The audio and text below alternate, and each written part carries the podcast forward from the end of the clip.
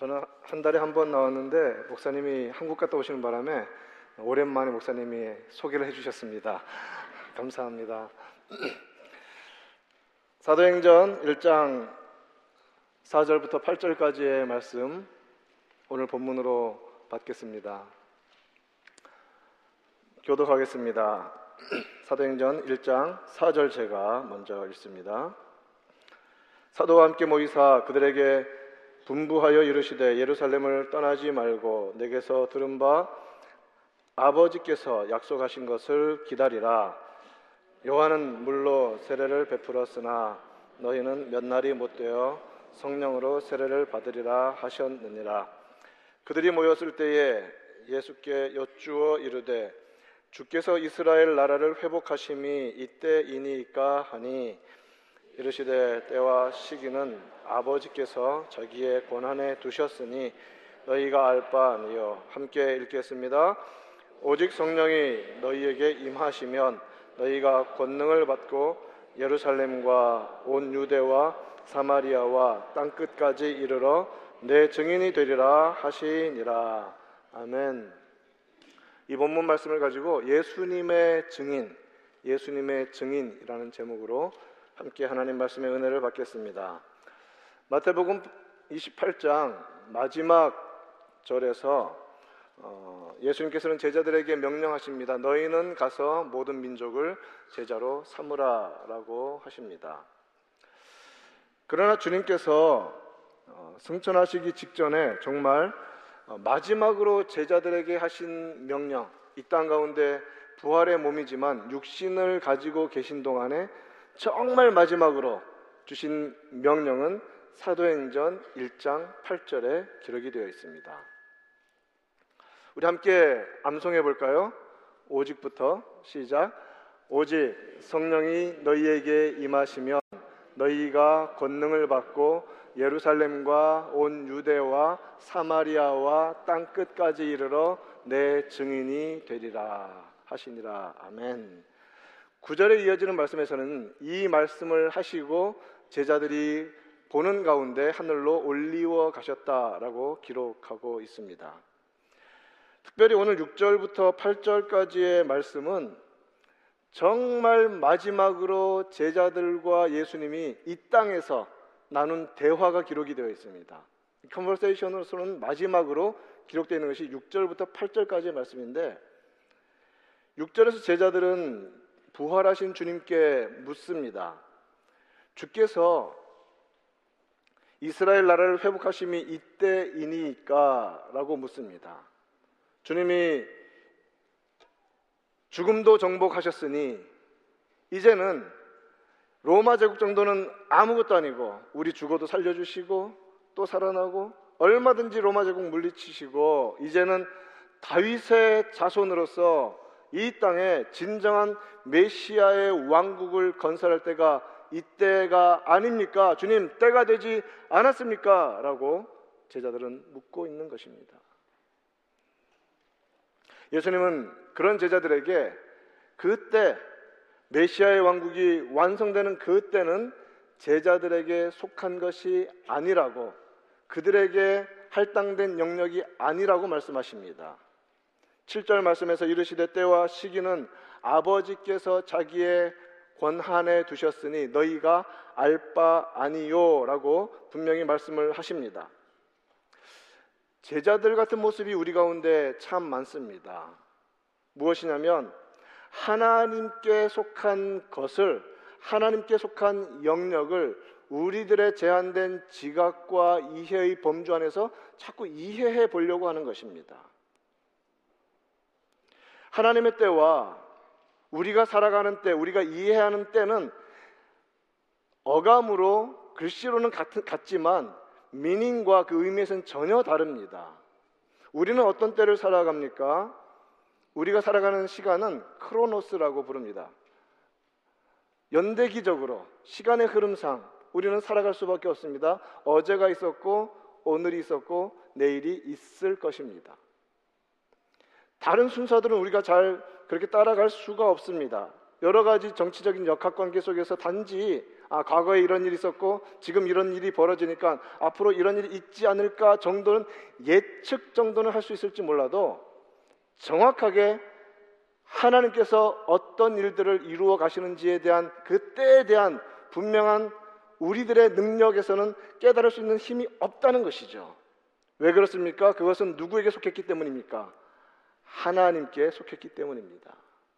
그래서 하나님께서 창조주 하나님께서 시간에도 구애받지 아니하시고 공간에도 구애받지 아니하시고 그런 하나님께서 자기의 선하신 뜻에 따라서 이루어 가시는 그 하나님이 정하신 때는 하나님의 영원하시고 완전하신 뜻과 계획 안에서 정확하게 한치의 오차도 없이 바로 그때에 이루어지는 것입니다. 우리의 신앙이 좀 바로 잡혀야 할 필요가 있을 때 돌아가야 할 많은 파운데이션 중에 근본 바탕 중에 하나가 바로 이것입니다. 무엇이냐면 하나님께 속한 것은 하나님의 것이고 우리에게 속한 것은 우리가 순종해야 할 영역이라는 사실입니다. 신명기 29장 29절을 같이 읽어 보겠습니다. 같이 읽습니다. 시작. 감추어진 일은 우리 하나님 여호와께 속하였거니와 나타난 일은 영원히 우리와 우리 자손에게 속하였나니 이는 우리에게 율법의 모든 말씀을 행하게 하심이니라. 잠깐만 더 보여주실래요? 여러분 정확하지 않습니까?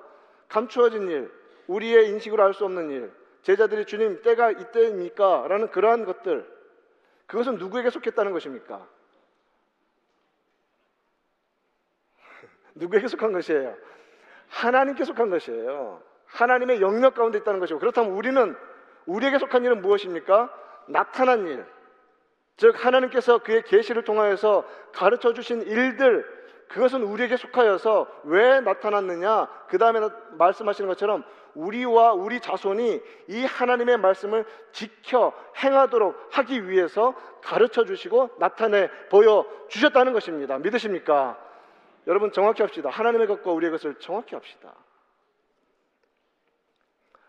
성도의 삶은 그러하기 때문에 완전히 이해할 수 없는 그 하나님의 때, 하나님의 뜻을 우리의 제한된 머리로 알아내려고 애쓰는 것이 아니라 이미 우리 가운데 감당할 수 없을 만큼 너무나 풍성하고 완전하게 주신 이 거룩하신 하나님의 말씀을 따라 순종하며 살아가는 것.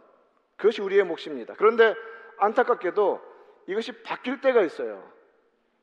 대부분 우리가 불신한 가운데 빠질 때 이 바뀌어서 삽니다.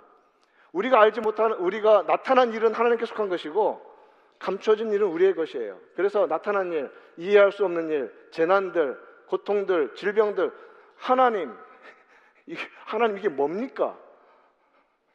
감춰진 일, 아, 뭐 예수님 오시는 때가 언제일까 막 계산해가지고 언제 온다 딱딱 그래가지고 전부 다 삑살이 나잖아요. 죄송합니다. 세상적인 용어를 써서. 맞을 수가 없죠. 왜 그렇습니까? 누구에게 속해 있으니까? 하나님께 속해 있으니까 그렇습니다. 여러분, 예수님 안에서 우리에게 나타난 것이 있습니다. 너무나 완전하게 드러난 것이 있습니다. 예수 그리스도와 그의 구원에 관련된 일입니다. 그가 이루신 일들입니다. 너무 완전합니다. 이제 이 말씀에 비추어서 우리는 무엇에 집중해야 합니까? 복음에 집중해야 합니다. 예수 그리스도께 집중해야 합니다. 그렇게 순종하며 살도록 우리를 부르셨습니다. 오늘 말씀을 통하여서 먼저 첫 번째로 우리가 기억해야 할 것은 이것입니다. 우리를 예수의 증인으로 살도록 부르셨고 우리는 예수님의 증인으로 부름 받은 자들입니다. 부르신 분은 주님이시고 부름 받은 대상은 우리입니다. 8절 말씀에는 미래형으로 헬라어에 보면 미래형으로 주어진 두 가지가 기록이 되어 있는데 성령이 너에게 임하시면 너희가 권능을 받게 될 것이다가 첫 번째고 두 번째는 너희가 권능을 받으면 나의 증인이 될 것이다 라고 되어 있습니다. 이 두 가지가 미래형으로 두 가지가 되어 있는데 원인과 결과와 같은 구조로 되어 있습니다. 즉 성령이 임하셔서 너희의 너희가 권능을 받으면 받게 될 것인데 그리하면 나의 증인이 될 것이다. 이렇게 말씀하십니다. 자, 그렇다면 1장 8절은 사도행전 전체의 핵심 구절, 주제 구절과도 같은 말씀인데 이 말씀 마지막에 정말 우리에게 당부하시는 것이 무엇입니까? 나의 증인이 되리라. 이것은 미래형이자 곧 명령형입니다. 나의 증인이 되거라입니다. 자, 그렇다면 예수님의 증인이 되는 것은 무엇입니까? 예수님의 증인이 되는 것이 무엇인지를 우리는 이런저런 이야기로 많이 할 수 있겠지만 가장 확실한 것은 성경의 증거를 찾는 것입니다. 성경의 근거에서 예수님의 증인이 되는 것이 무엇인지를 잠깐 배워보도록 하겠습니다. 첫 번째, 베드로는요, 오순절에 성령 강림 사건이 일어난 다음에 많은 사람들이 특별히 소아시아와 유럽과 여러 지역에서 아프리카에서 몰려온 많은 사람들이 놀라는 가운데 그들에게 설교하면서 이렇게 말합니다. 사도행전 2장 32절 말씀에서 하나님께서 예수 그리스도를 살리셨고 부활이죠. 우리는 다 이 일의 증인이로다. 예수님께서 너희가 나의 증인이 되라고 될 것이다라고 하셨는데 첫 번째 행한 설교에서 베드로는 자신들이 바로 하나님께서 예수 그리스도를 죽음에서 살리신 부활의 증인이라고 말하고 있습니다. 그것이 예수님의 증인되는 것입니다. 또 베드로와 요한은 성전 미문에 앉아 있는 나면서부터 평생 걸어보지 못한 그 사람을 나사렛 예수의 이름으로 일으키면서 그 능력으로 일으켜진 사람을 보고 많은 사람들이 놀라서 몰려온 자리에서 또 선언합니다. 너희가 생명의 주를 죽였도다. 그러나 하나님이 죽은 자 가운데서 그를 살리셨으니 우리는 다 이 일의 증인이다. 우리는 하나님께서 죽음의 자리에 가셨던 예수 그리스도를 살리시니 부활의 증인이라고 말씀하십니다. 이러한 복음 전파가 계속되자 공회, 사내들인 공회는 사도들을 다 잡아들입니다. 매질을 합니다. 고문을 합니다. 베드로와 사도들은 말합니다. 우리가 사람의 말 듣는 것보다 하나님께 순종하는 것이 마땅하니라. 너희가 나무에 달아 죽인 예수를 하나님이 살리셨다라고 선언하면서 사도행전 5장 32절 말씀에서 우리는 이 일의 증인이요 또 증인이 한 분 더 있는데 하나님이 자기에게 순종하는 사람들에게 주신 성령도 그러하니라 믿으십니까? 성령을 받은 사람은 그래서 부활이 의심이 되지 않습니다. 왜냐하면 성령께서 증언해 주시기 때문에 그렇습니다.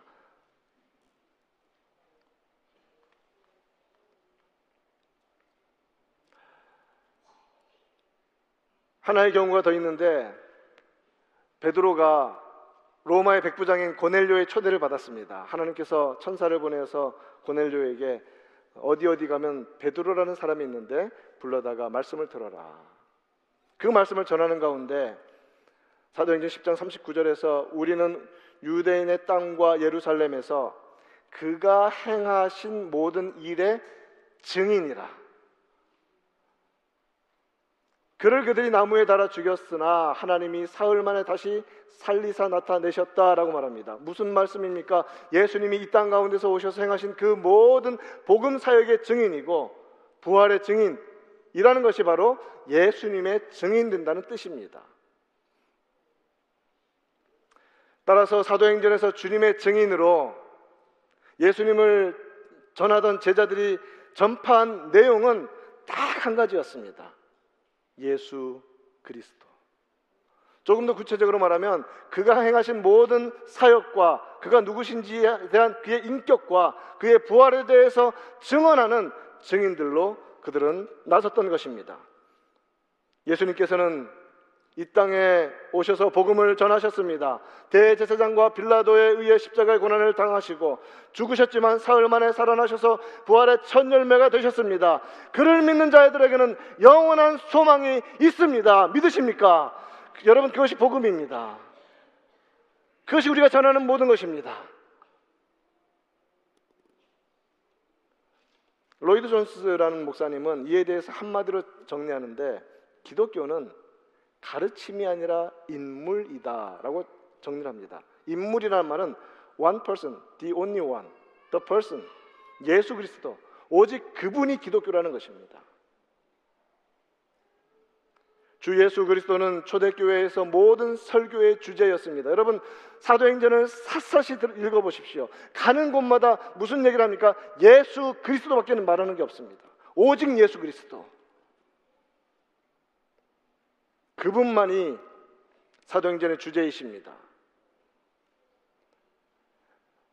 때로는 이런 일도 역사 가운데 있었습니다. 예수님과 예수님이 가르쳐 주신 가르침을 분리시키는 거예요. 아까 로이드 존스 목사님이 그랬다고 말했죠. 기독교는 가르침이 아니라 인물이다. 사람이다. 예수님이다. 그런데 어떤 사람들은 불신한 가운데 예수님과 가르침을 분리시켜 버려서 예수님에 대해서는 신경 쓰지 않아요. 대신 그가 말씀하셨던 많은 윤리적인, 종교적인, 도덕적인 가르침들만 붙잡고 있는 사람들이 있다는 말씀입니다.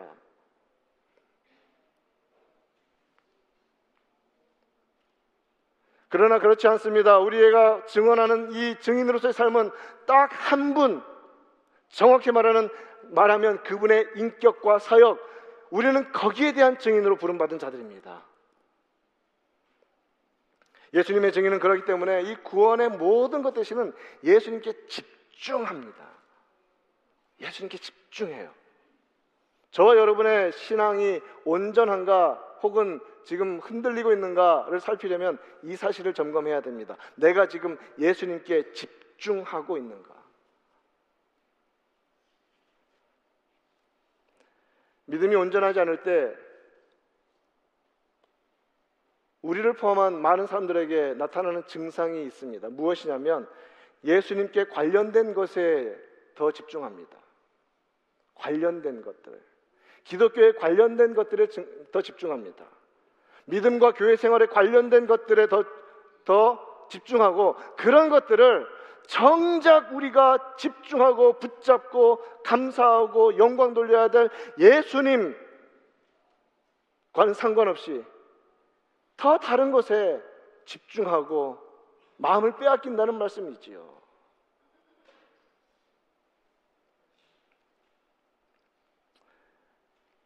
그런 경향성, 이런 불신앙적인 경향성의 최고봉이 무엇이냐면 바로 이것입니다.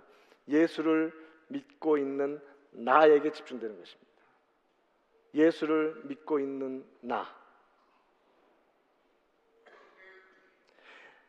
그래서 때로는 우리도 많은 경우에 예수님이 아닌 나의 증인이 되려고 해요. 예수 믿고 있는 나의 증인. myself. 나의 신앙의 경력이 신앙의 경력의 증인이 되려고 합니다. 내가 가지고 있는 열심 혹은 내가 행하는 사역의 증인이 되려고 합니다. 심지어는 내가 가지고 있는 예수님이 행하신 그 어마어마한 일들로 인하여서 행하는 신앙 간증조차도 아주 은밀하게, 은밀하게 우리의 마음 중심에는 무엇이 도사리고 있습니까? 내가 부각되기를 원하는 마음이 숨어 있지 않습니까? 솔직히 말해서.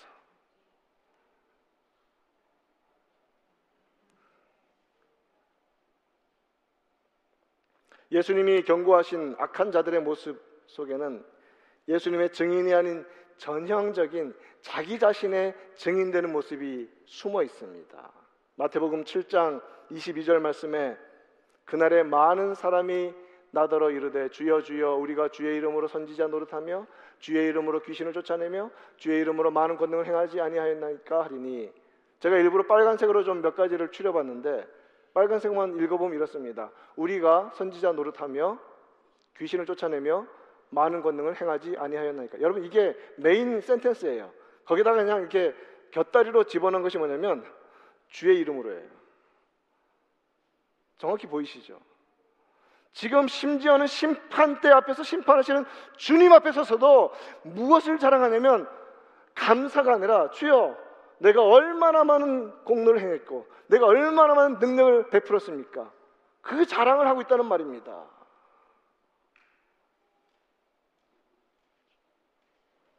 예수님은 그들을 한마디로 이렇게 정의하십니다. 불법을 행하는 자들아. 예수님의 증인 되는데 바쁘지 않고 내가 가지고 있는 내가 행한 내가 행한 모든 수고 내 것을 자랑하며 나의 증인이 되려고 애쓸 때 주님은 한마디로 우리에게 말씀하십니다. 불법을 행하는 자들아.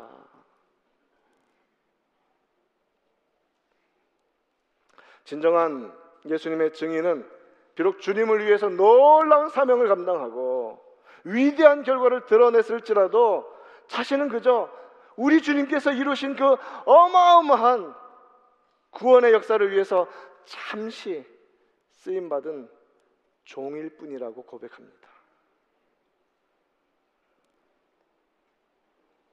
누가복음 17장 10절 말씀에서 그래서 주님은 이렇게 예화를 말씀하신 후에 정리하십니다. 이와 같이 너희도 명령받은 것을 다 행한 후에 이르기를 우리는 무익한 종이라.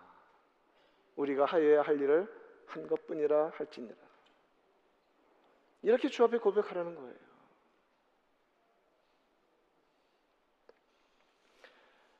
사랑하는 성도 여러분, 우리 주님 앞에 서는 날까지 힘을 다해 수고합시다. 정말 저와 여러분에게 맡겨주신 섬김과 사역과 또 가정의 모든 영역에서 믿음으로 살기 위해서 또 주님을 섬기기 위해서 부름받은 자에서 정말 생명 다해 일합시다. 그리고 주 앞에 서는 날, 주 앞에 주님, 저는 그저 무익한 종일 뿐입니다. 써주셔서 감사합니다. 라고 말하는 저와 여러분 되기를 간절히 축원합니다. 여러분 이것이 신앙인의 삶입니다.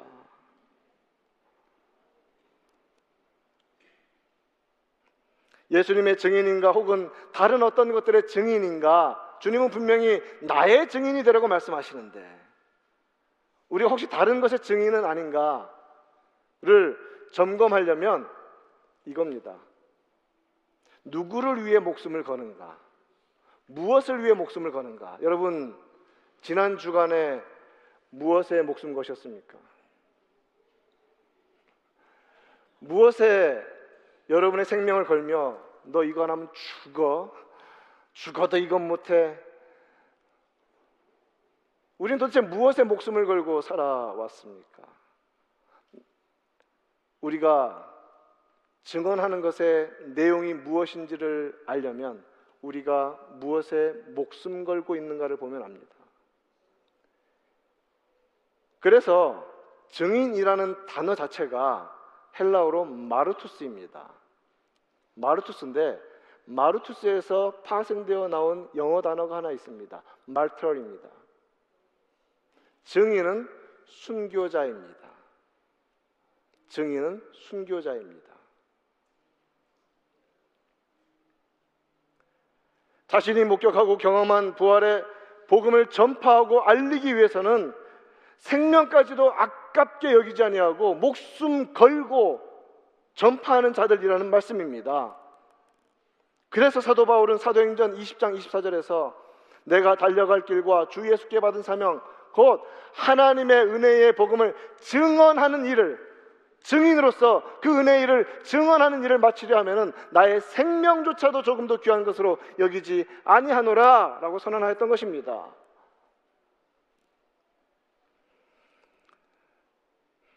실제로 주의 모든 제자들은 거의 모든 제자들은 복음을 전하다가 순교로 생을 마감했다는 것을 우리는 이미 알고 있지 않습니까?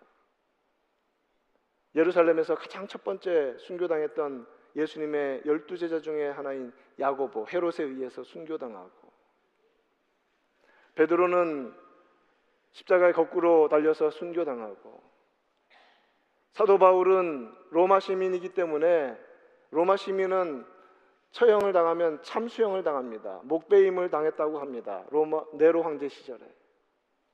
그 외에도 마가는 알렉산드리아에서 빌립은 소아시아에서 도마는 인도에서 마테는 에디오피아에서 순교당했습니다. 마띠아, 안드레, 누가 모두 다 순교당했다고 기록은 우리들에게 알려주고 있습니다. 그들은 모두 주님을 증언하는 이 증인으로서 마루투스로서 살기 위해서 목숨이 경각에 달한 자리에서는 이 마루투스됨을 포기하지 않기 위해서 말터가 되는 순교자가 되는 그 자리로 꿋꿋이 꿋꿋이 걸어갔다는 말씀입니다. 여러분 이것은 그들에게만 해당되는 일은 아닙니다. 사실은 저와 여러분은 믿음을 가진 자들로서 예수님의 증인으로 부름받은 자들입니다. 증인은 증언을 해야 되죠. 저와 여러분 어디서 증언해야 되냐면 우리 죄를 대속하기 위해서 십자가에 죽으시고 살아나신 이 예수님을 우리는 이미 믿음의 눈으로 목격하고 성령께서 증언하여 주셔서 확신을 가지고 있는 자들이기 때문에 어디에서 증언해야 되는가? 우리 역시도 우리 삶의 땅 끝이라고 할 수 있는 곳까지 즉 우리 삶의 실제적인 삶의 현장 현장 속에서 주님을 증언하는 증언자로 거기에 증인으로 출두하여서 주님을 증언해야만 할 것입니다. 그게 증인 아닙니까? 자 그렇다면 그 증언은 말로만 하는 것이 아닙니다. 무엇으로 해야, 해야 합니까? 우리는 아주 너무나 익숙하게 잘하는 말씀으로 우리의 삶으로 증언해야 된다고 말합니다. 맞습니다. 그런데 여러분 그것은 영어로 표현하면 이렇죠. Not just living, but life. life. 삶은 life가 아닙니까? 단순히 내가 살아가는 어떤 삶의 이런 여정뿐만 아니라 내 삶 전체 life, 내 생명을 걸고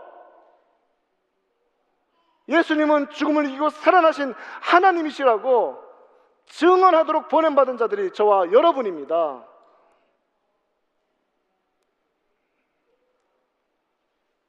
우리는 자주 말로 합니다. 복음은 삶으로 전하는 것이다. 예배는 일상 속에서 드린다. 틀린 말은 아니지만 더 정확하게 복음은 생명으로 전해야 되고 예배는 하나님 앞에 정제되고 온전하게 드림으로써 삶의 예배가 시작되어지는 이 참된 순서를 결코 놓쳐서는 안 됩니다.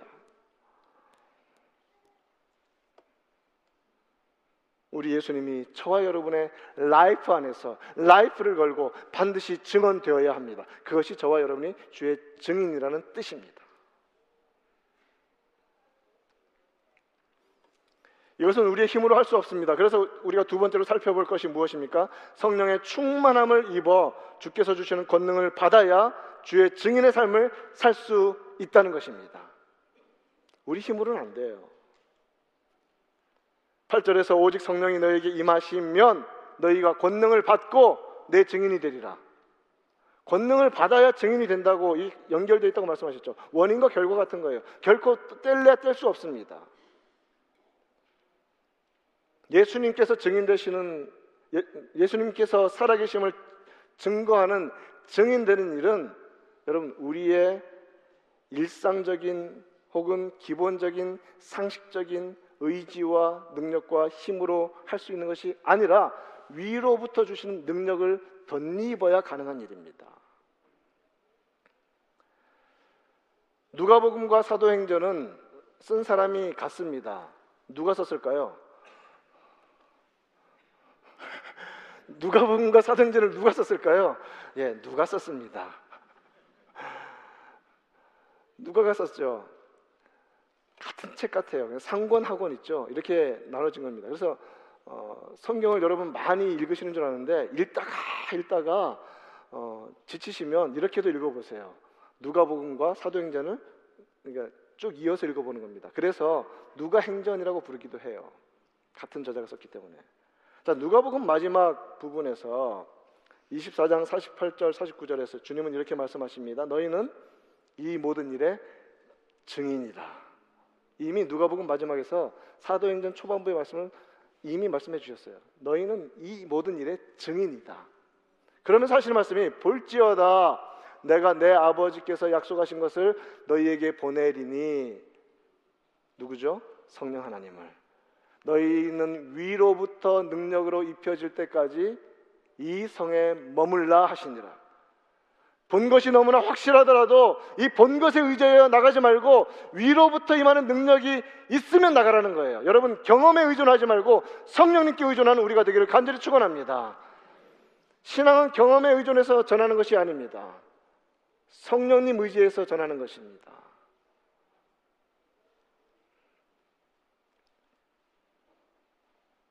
거기에서 약속하신 누가복음 24장에서 약속하신 위로부터 내려오는 능력은 바로 오늘 본문으로 삼은 1장 8절에서 오직 성령이 임하시면 이 같은 말씀으로 이어져 있습니다.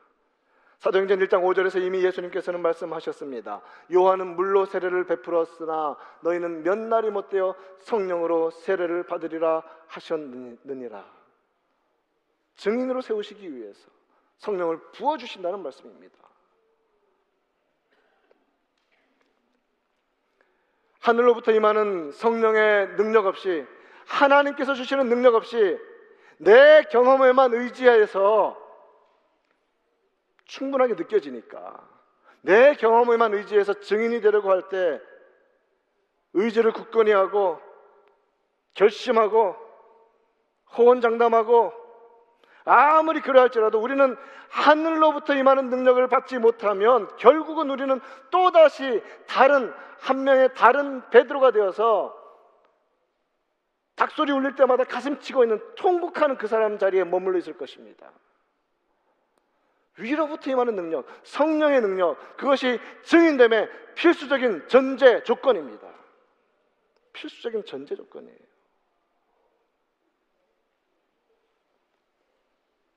성령이 임하시면 권능을 받습니다. 능력이죠. 파워죠. 권능은 원어로 뒤나미스입니다. 여러분 많이 들어보셨을 것입니다. 뒤나미스와 같은 어근이 뭐냐면 어근을 가진 단어가 뭐냐면 다이나마이트입니다. 폭발력을 가진 힘 있는 것. 뒤나미스, 권능, 힘, 파워, 다이너마이트. 성령이 강하게 부어주시고 임하시면 마치 다이너마이트가 폭발력을 가지고 어마어마한 힘을 발휘하는 것처럼 주의 증인으로서 능력 있는 복음 사역자로 설 수 있게 되는 것입니다. 하나님의 나라를 나라의 일꾼으로 섬기도록 하기 위해서 하나님은 특별하게 성령을 부어 주십니다. 특별하게 성령을 부어 주시는 거죠.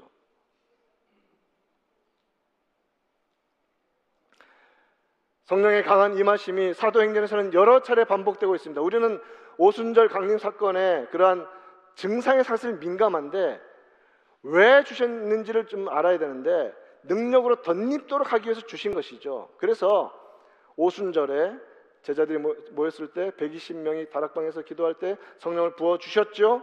그런데 그것이 한 번에 끝난 것이 아니라 빌립이 사마리아에 가서 복음을 전하자 많은 사람들이 예수님께 돌아왔습니다. 그러자 예, 예루살렘 교회에서 베드로와 요한을 보내어서 그들을 위해서 기도하자 성령께서 오순절 성령 강림처럼 강하게 사마리아에 부어 주시는 그 장면이 나타납니다. 예루살렘과 온 유대와 사마리아와 그 다음에 더 나아가서 베드로가 이제 고넬료의 초대를 받아서 그 집에 가서 예수님께서 어떤 일을 행하셨는지에 대해서 설교하고 있는데 말씀을 전하는 가운데 성령님께서 강하게 역사하셔서 그들에게 오순절 강림 사건 때와 같은 현상, 일들, 어마어마한 일들이 벌어졌던 것입니다. 여러분 그렇기 때문에 말씀 듣는 자리에서 성령의 충만한 인재를 받을 수 있습니다. 그런 역사 우리 가운데 있기를 원합니다. 말씀을 듣고 간절한 마음으로 구하는 자리에서 정말 우리의 연약한 질병이 치유되고 나아지고 성령의 충만함으로 덧입는 일들이 있다는 말입니다. 바울은 3차 전도 여행 때 에베소에 갔는데 12명 정도가 되는 그 믿음의 형제들이 성령을 알지 못해요. 그들에게 성령을 전하고 기도하자 그들에게도 강한 성령의 역사가 부어주시는 장면이 또 나타납니다. 이처럼 왜 하나님께서는 강력한 이러한 성령의 임하심과 부어주심을 허락하십니까? 한 가지 목적 때문에 그렇습니다. 무슨 목적이냐면 특별한 시기에 특별한 복음의 전파를 위해서 특별한 증인으로 세우시기 위해서 그렇습니다. 성령을 주신 목적은 증인으로 세우시기 위해서입니다. 증인으로 활동하기에 가질 수 있는 힘을 주시는 것이 성령의 부어주심이신 것입니다.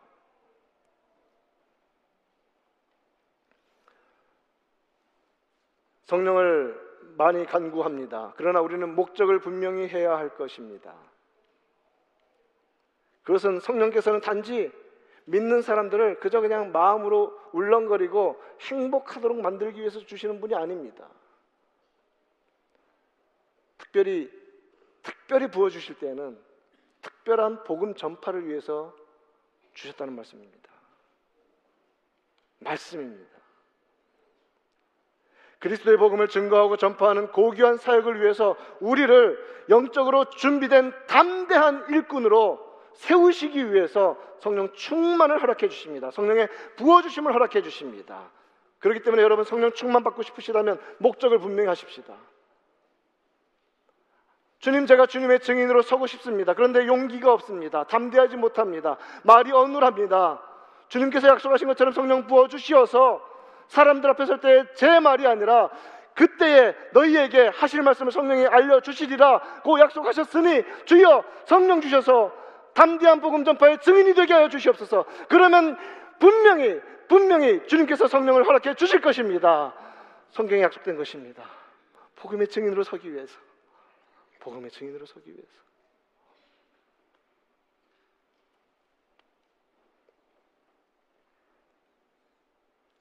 단순한 어떤 황홀경을 느끼도록 하는 것이 성령 충만이 아닙니다.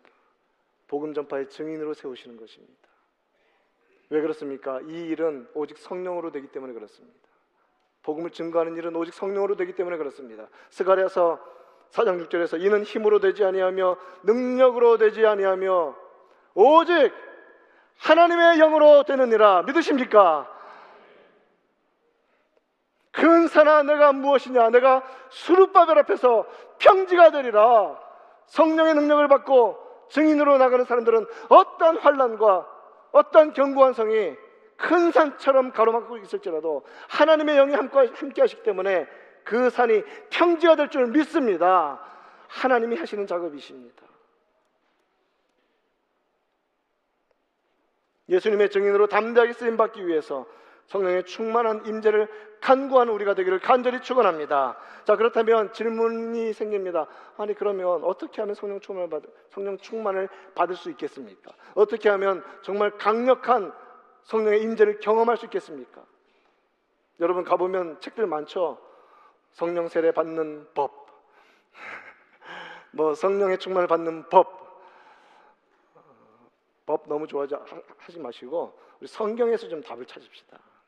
두 가지만 말씀드릴게요. 특별히 오늘 본문과 관련되어서 왜 그런 놀라운 능력을 부어 주실까? 제가 증인이 되기 위해서라고 말씀하셨죠. 증인으로 보내시는 두 가지 아주 극적인 사건이 있었습니다. 하나님께서 세우신 영원한 구원 계획을 완성하시기 위해서 자기 아들을 이 땅 가운데 보내신 사건. 그리고 그가 이 땅에 오셔서 하나님과 동등됨을 취할 것으로 여기지 아니하시고 종의 형체를 가지사 이 땅 가운데 낮아지셔서 죄가 없는 분이 스스로를 죄인으로 여겨서 우리의 죄를 대신하여서 죄인들만 받아야 되는 회개의 세례의 자리로 내려가셨을 때 세례 요한에게 세례받는 자리가 그런 의미가 있습니다. 죄가 전혀 없는 분이 스스로를 죄인처럼 여겨서 죄인만 받아야 되는 그 회개의 세례의 자리로 내려가셨을 때 어떤 일이 벌어졌습니까? 그에게 성령의 충만함이 마치 비둘기의 형상처럼 그에게 임하셨다라고 성경은 우리들에게 증언해 주고 있습니다. 그리고 하늘로부터 말씀하십니다. 이는 내 사랑하는 자요, 내 기뻐하는 아들이라, 기뻐하는 자라, 사랑하는 아들이라. 무슨 말씀입니까?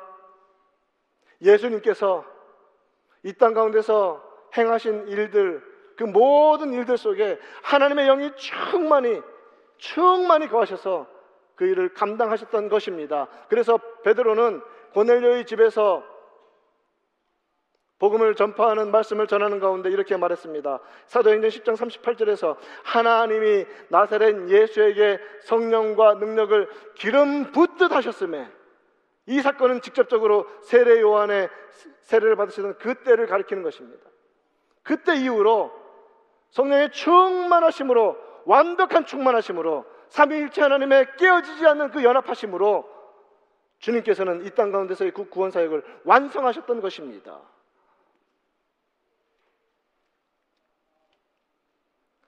하나님 아버지의 뜻에 순종하시고 겸손히 낮아지실 때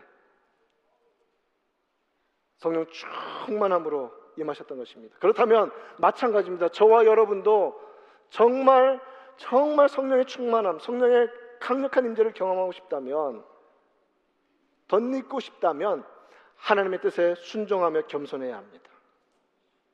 하나님이 이루시고자 하시는 그 구원의 역사를 위해서 낮은 자리까지 자발적으로 낮아지고 겸손한 모습을 끝까지 끝까지 가야만 성령의 충만한 능력을 덧입을 수 있습니다. 두 번째 경우는 오늘 본문의 말씀입니다.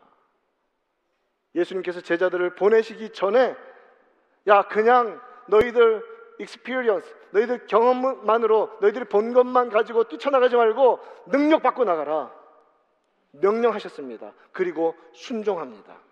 예수님이 이 땅 가운데서 부활 후 40일 동안 계시다가 승천하셨고 성령께서는 그로부터 10일이 더 지난 다음에 오순절 때에 제자들에게 임했습니다.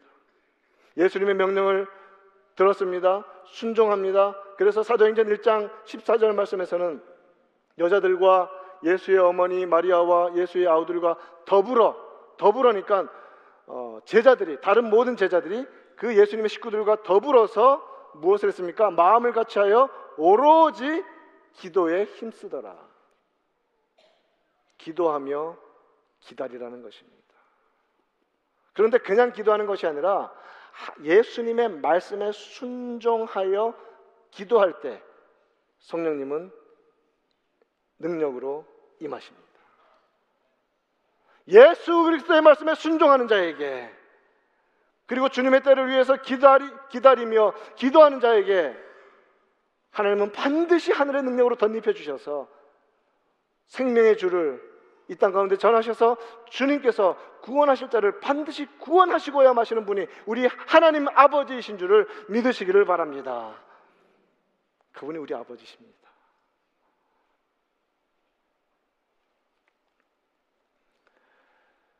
그래서 에베소서 1장 13절 말씀에서는 그 안에서 너희도 진리의 말씀 곧 너희의 구원의 복음을 듣고 그 안에서 또한 믿어 약속의 성령으로 인치심을 받았으니라고 말합니다. 보세요. 이건 에베소서에 보낸 편지입니다. 이제 초대교회 때도 동일하게 말씀을 믿어 순종하며 주님 앞에 나온 자들에게 약속의 성령을 보내주셔서 인쳐 주신다는 말씀이에요. 증인으로 계속해서 계속해서 세워가는 작업을 우리 주님은 하고 계신 것입니다. 말씀을 맺으면서 한 가지만 좀 우리가 마음에 새길 것이 있습니다. 여러분, 저와 여러분 가운데 예수님의 증인으로 원해서 오신 분이 누가 있습니까? 이 말은 무슨 말이냐면 증인은 세상의 증인은 자신의 경험이 메인입니다. 본 것이 있으니까. 그런데 주님의 증인은 주님의 택하심이 메인입니다.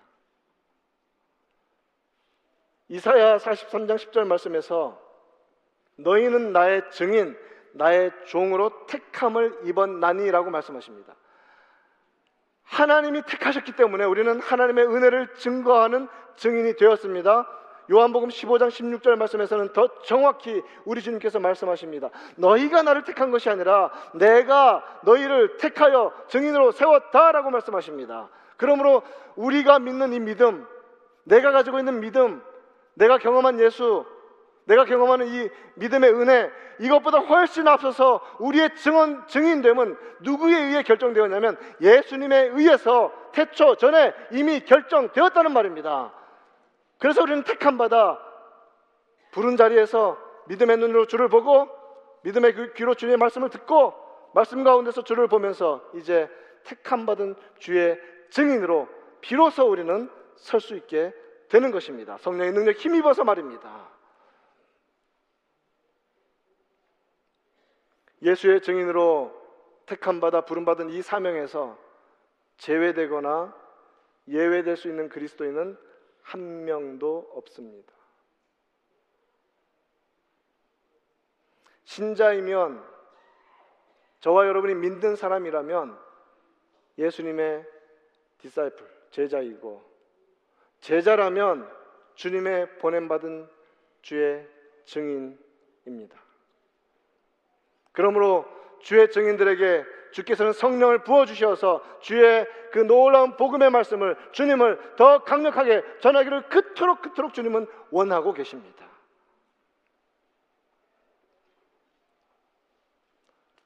어떤 분이 이런 말을 했습니다. 우리의 시선이 주님을 향하고 있는 동안만 우리는 그리스도인으로 주님의 증인으로 살아갈 수 있다. 좀 극단적인 표현일 수 있죠. 왜 그렇습니까? 우리는 도대체 무엇을 보고 살아갑니까? 눈은 마음의 창이라고 합니다. 그래서 우리가 세상 가운데 보는 것 이미 볼 때 우리는 무엇을 빼앗겼냐면 시선을 뺏긴 것이 아니라 마음을 뺏깁니다. 그렇죠. 여러분들이 설치하면서 바라보고 있는 많은 영상들 속에 눈으로 보고 있지만 사실은 마음 중심을 빼앗기고 있는 거예요. 우리의 영혼의 눈으로 날마다 주님께 집중하며 주님을 바라보는 그 순간에만 우리는 온전히 주님의 증인으로 살 수 있습니다.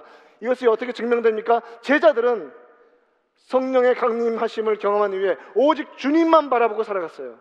언제까지? 목숨이 닿는 순간까지. 주님만 바라보며 그 눈길 조금도 흐트러지지 않고 주님께로 나아가는 것입니다. 스데반이 돌에 맞아 죽어가는 그 순교 말터가 되는 그 자리에서 마르투스로서 예수님을 증언하면서 무엇을 본 것입니까? 하늘이 열리고 우리 구주 예수 그리스도께서 하나님의 보좌 우편에 서신 것을 내가 보노라. 그런 분명한 바라봄이 있기 때문에 그는 마르투스로서 당당히 말터가 되고 그래서 자신에게 자신을 죽이기 위해서 돌을 던지는 사람들조차도 주여 저들의 죄를 용서하여 주시옵소서. 우리 주님과 똑같은 어마어마한 그런 기도를 드리고 죽어갈 수 있었던 것입니다.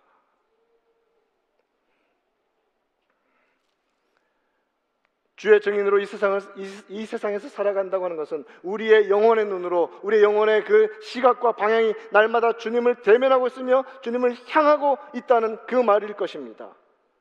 그러므로 저와 여러분 우리의 중심이 주님을 향해 있지 않다면 우리의 삶은 주님을 위한 증언이 될 수 없습니다. 말씀을 맺습니다. 사랑하는 성도 여러분, 우리 예수님 말씀에 순종하십시다. 우리 하나님의 뜻에 겸손히 순종하십시다. 그래서 정말 말씀에 순종함으로 성령의 능력 힘입어서 날마다 날마다 매 순간마다 예수님 때문에 내가 죽고 예수님을 높이기 위해서 내가 부인되고 나는 없고 예수님만 있는 제자의 삶, 순교자의 삶, 증인의 삶을 살아가는 저와 여러분 우리 모두 되기를 우리 구주 예수님의 이름으로 축원드립니다. 아멘. 기도하겠습니다. 하나님 아버지, 오늘 말씀 우리가 너무너무 잘 아는 말씀입니다. 너무 잘 알아서 우리 입에 암송되는 말씀입니다. 그런데 주님, 그 말 한마디 한마디 한 단어 한 단어 속에 들어있는 이 엄청난 하나님 영혼의 무게감을 느낍니다. 주여, 주의 증인으로 우리는 산다고 입으로는 쉽게 말하지만 성령의 능력 없이 내가 가진 증거, 내가 가진 경험만 가지고 행하려 할 때가 많았음을 고백합니다. 주여 성령의 능력 덧입어 오직 주 예수를 전하는 삶으로 우리의 life가 우리의 생명을 건 우리의 우리의 life를 건 참된 삶이 되도록 주여 역사하여 주시옵소서. 우리 구주 예수님의 이름으로 기도합니다. 아멘.